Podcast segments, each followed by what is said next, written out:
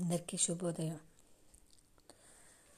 ఈరోజు ఒక చిన్న అంటే ఒక మాటకి ఒక చిన్న కథ కథ సాక్షాత్కారమా లేకపోతే ఒక సంఘర్షణ లేకపోతే ఒక మనో ప్రశ్నకి ఒక సమాధానమా మనం ఎలా తీసుకుంటే అలా అనమాట దీని పేరు దేవుడి చిరునామా. దేవుడికి చిరునామా ఏంటనుకుంటున్నారా? ఇది దేవుడి చిరునామా గురించి మాట్లాడుకునే సన్నివేశం.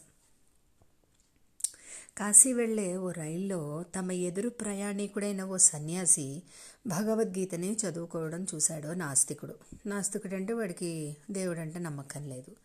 ఇంకా ఈయన సన్యాసి అంటే ఇంకా నిత్యం దైవనామస్మరణే కదా.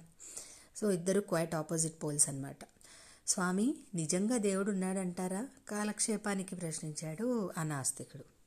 సాధువు తల ఎత్తి అతని వంక చూసి ఉన్నాడన్నట్లుగా మౌనంగా తల ఊపి మళ్ళీ గీతని చదువుకోసాగాడు.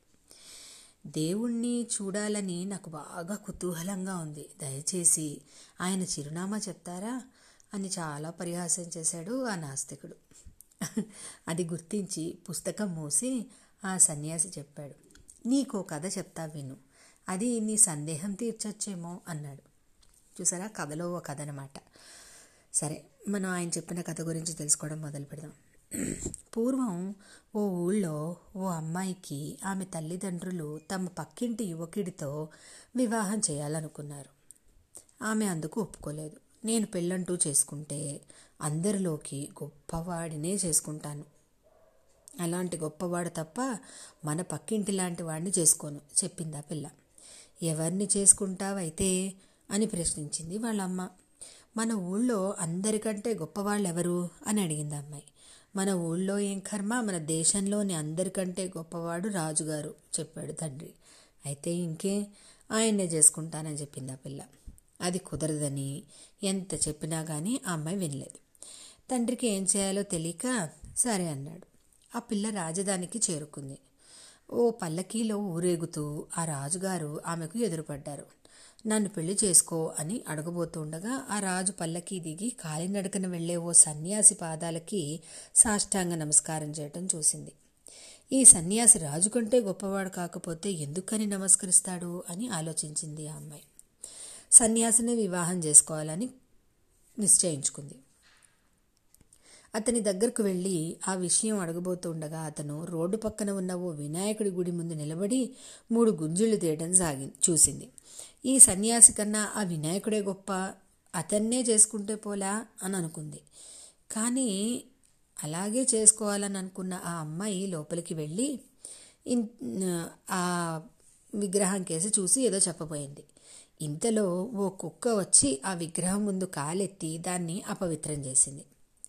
ఇప్పుడు ఆమె అవినాయకుడి కన్నా కుక్కే శ్రేష్టం ఏముంటుందని అనుకుంది. సరే దాన్ని పెళ్ళి చేసుకోవాలని అనుకుంటుండగా ఓ పిల్లవాడు రాయితో ఆ కుక్కని కొట్టాడు. అది కుయ్యమంటూ పరిగెత్తింది. ఇది చూసిన అమ్మాయి ఆ పిల్లవాడు గొప్పవాడు అనుకుని వాణ్ణే పెళ్ళి చేసుకోవాలనుకుంది. కానీ ఇంతలో ఓ యువకుడు వచ్చి ఆ పిల్లవాడి చెవిని నులిమి వాణ్ణి మందలించాడు. దాంతో తాను చూసిన అందరికన్నా ఆ యువకుడే గొప్పవాడు అనుకుని వాడి దగ్గరకు వెళ్ళి తనని వివాహం చేసుకోమని అడిగింది. ఆ యువకుడు ఎవరో కాదు. ఆమె తల్లిదండ్రులు కుదిర్చిన పక్కింటి యువకుడే. కథ పూర్తయ్యాక ఆ సన్యాసి చిన్నగా నవ్వుతూ తన ఎదుటి ప్రయాణికుడితో చెప్పాడు. మన హృదయం ఆ అమ్మాయి. ఆ అమ్మాయి ఉన్న ఒక గ్రామం లాంటిది మన హృదయం. దేవుడి కోసం ఎక్కడెక్కడో వెతికినా చివరికి మన హృదయం హృదయాంతరాల్లోనే దేవుడు ఉన్నాడు అని తెలుస్తుంది. అక్కడ తప్ప ఇంకెక్కడ వెతికినా దేవుడు దొరకడు. అదే దేవుడి చిరునామా. అర్థమైందా? బాగుంది కదా?